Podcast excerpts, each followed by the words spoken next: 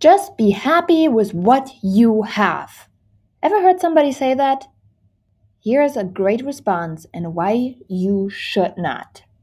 Hey, everybody, and welcome to the Hyper Local Real Estate Agents Podcast strategies and free training right to your phone.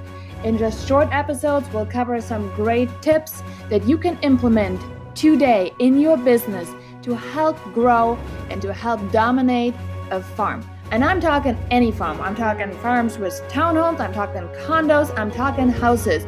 We will be covering it all. Thanks so much for tuning in, and I cannot wait to get things started with you.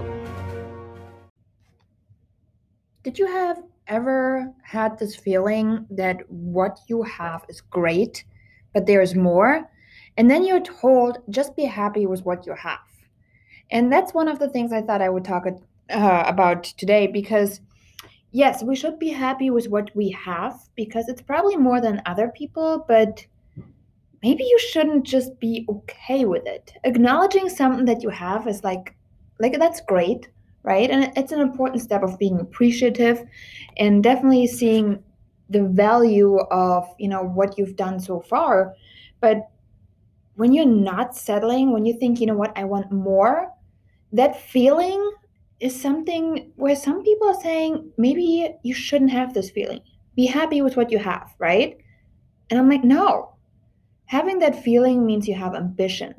Having this feeling means that you have, have that drive to have like a bigger impact, right? Do more business, help more people, create more for yourself, for your family, for people around you. So when somebody comes up to you and says, you should be happy with what you have. I kind of, I don't know, I just, I had somebody come up and say that, and I said, yes, I, I am very happy with what I have. But I know I can do more. And that's something that I want you to have in the back of the mind when you're just encountering some people, you know, putting you down with what you're trying to accomplish. It might be, you know, like maybe you have a job and you're making a good income and then you're trying to figure out this whole real estate thing and they're like you know what? Why are you doing this? Why are you putting up everything on the line? Like why don't you just stay with where you're at? Like why are you not happy with what you have? And when that comes up i want you to think and, and really be just aware of what it is that you want.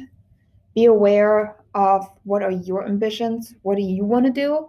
Um, nobody else lives that life. So it's like you might as well make it something that you're just in love with, not that they are okaying for you to live.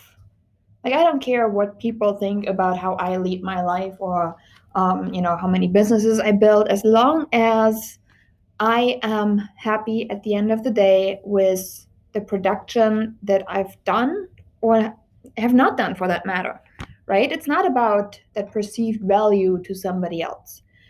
So I know my ambitions, for example, are to help as many people as possible. The hyperlocal real estate agent was not something that was on my agenda, but it had a strong calling when I started this to just help more people, help more people be great at what they do in a way that integrates with today's busy lifestyle in a way that makes sense.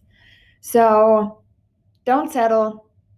Yes, acknowledge what you have is awesome, but don't be afraid to say, I want more, because wanting more is not a bad thing. Wanting more money is generally one of those driving factors because you have a reason to need more money. Maybe you haven't been on a vacation. Maybe um, you know, maybe there's some causes in your childhood rooted down that you've never really been on a vacation and you want to afford it to go on a nice vacation once a year for your family. Whatever it is that drives you, that is your ambition. And that is why we do what we do more and better.